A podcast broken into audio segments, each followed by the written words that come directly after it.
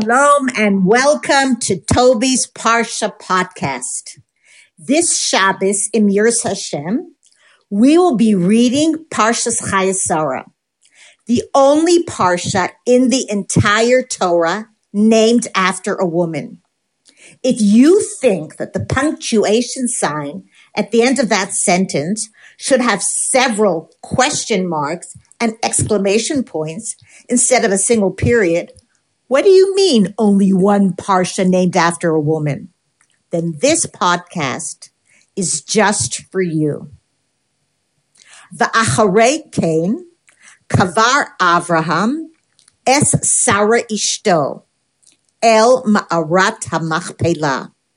And then Avraham buried his wife Sarah in the cave of the field of the Machpelah. Bereshis chaf gimel yotet. Genesis 23:19. On this Pasuk, the Zohar states, L'Sarah lo katuv. The Torah doesn't tell us that Avraham buried Sarah, Ela et Sarah. But the Torah adds the particle et before Sarah. Now we know that the particle et always comes to add something to the mix. In this case, what are we being told? We're being told that the fact that the Torah says et Sarah, it means it wants to tell us that Avraham buried someone in addition to Sarah. And that someone, believe it or not, was Chava.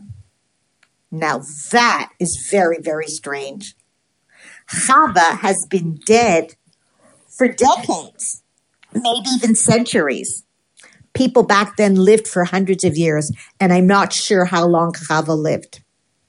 In fact, the reason Avraham enters into such lengthy and costly negotiations to acquire the Me'arat HaMachpelah is because Adam and Chava are buried there. So what does it mean that Avraham buries Chava?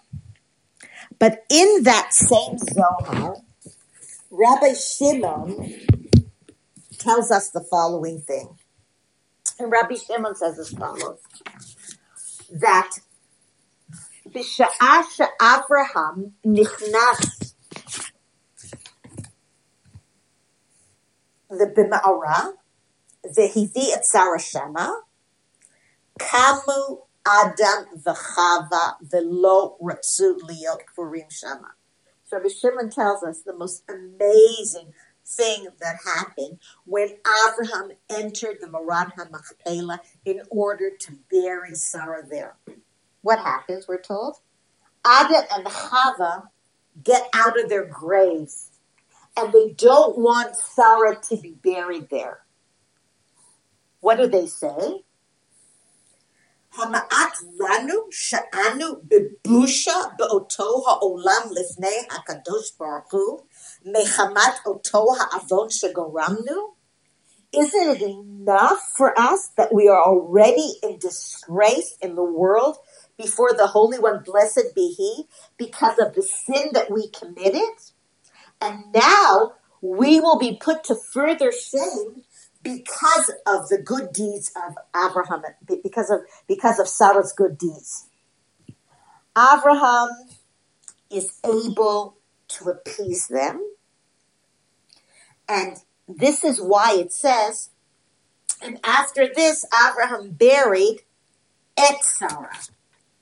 Because after appeasing them, Avraham was able to return Chava to her grave. Now, how are we supposed to understand this Zohar? I believe that the following Gemara will help us shed some light on this Gemara, on this Zohar. The Gemara asks, "Mar'u nashim lehitztavod al shalosh mitzvot elu." Why were women enjoined to perform these three mitzvahs? And of course, we're talking about the three mitzvos, which are special for women. And these are Hadlakas neiros, Chala, and nida. The Gemara then attempts to describe the damage that Chava caused Adam by enticing him to sin. And the Gemara uses three different metaphors. Okay, so let's look at those three different metaphors. First thing is we're told that by causing Adam to sin, Chava extinguished the lamp of the world. Why the metaphor of the lamp?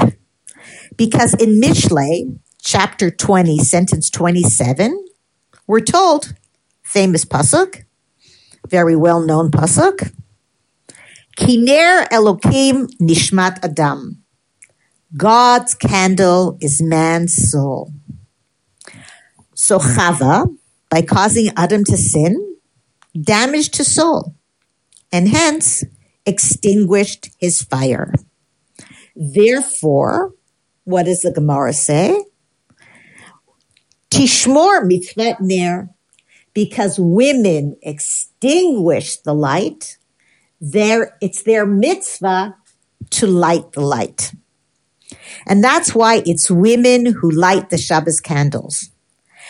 And when women light the Shabbos candles, besides everything else that we're trying to achieve, the harmony in the home, etc., women are also trying to reignite in themselves the power that we women have to set souls on fire.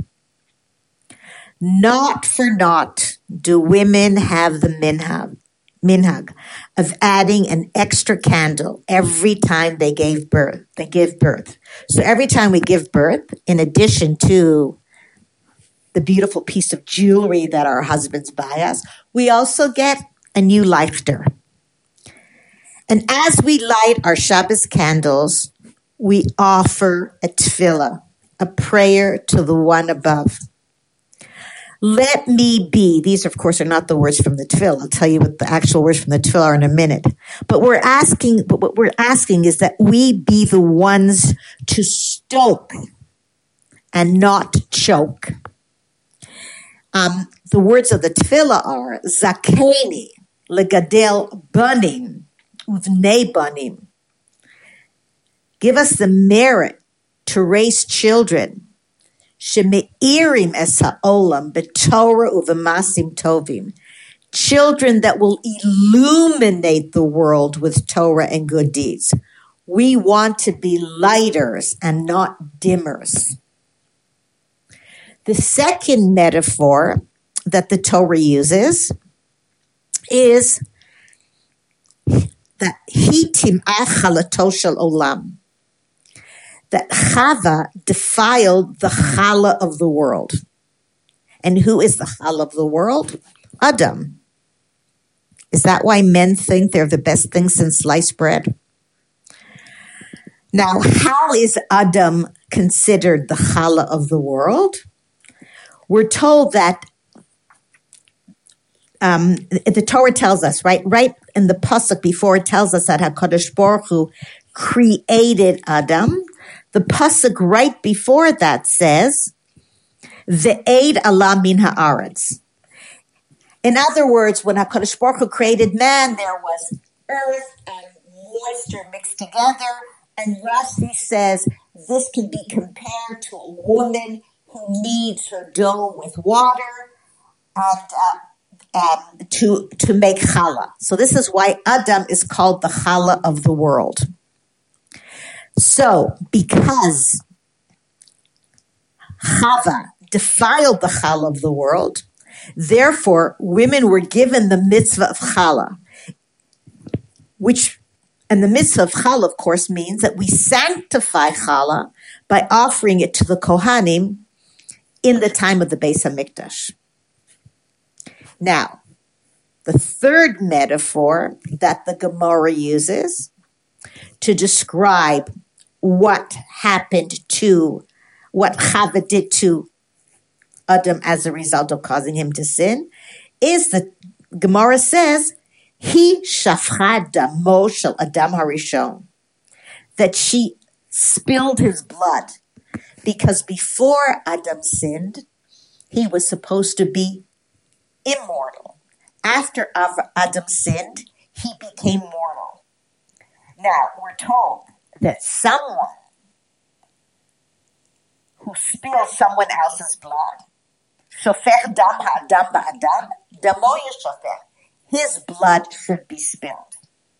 And this is why women have their monthly cycle.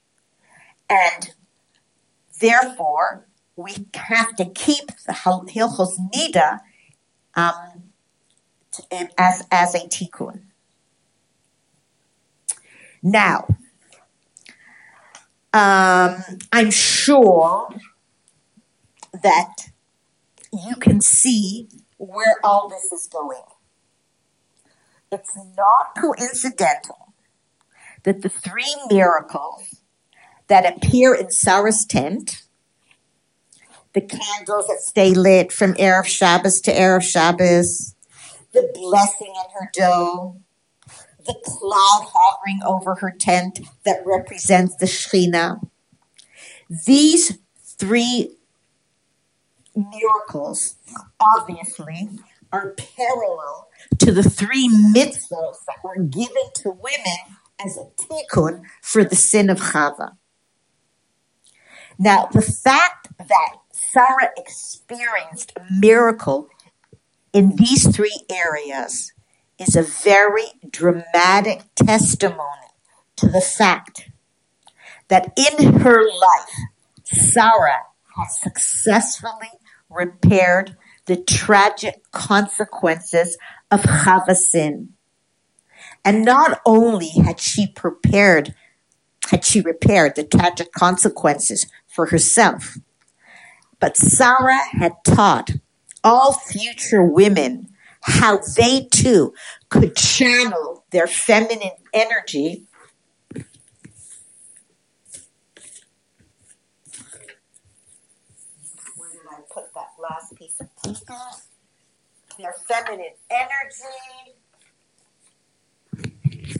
Let me put this on standby for a second. That works.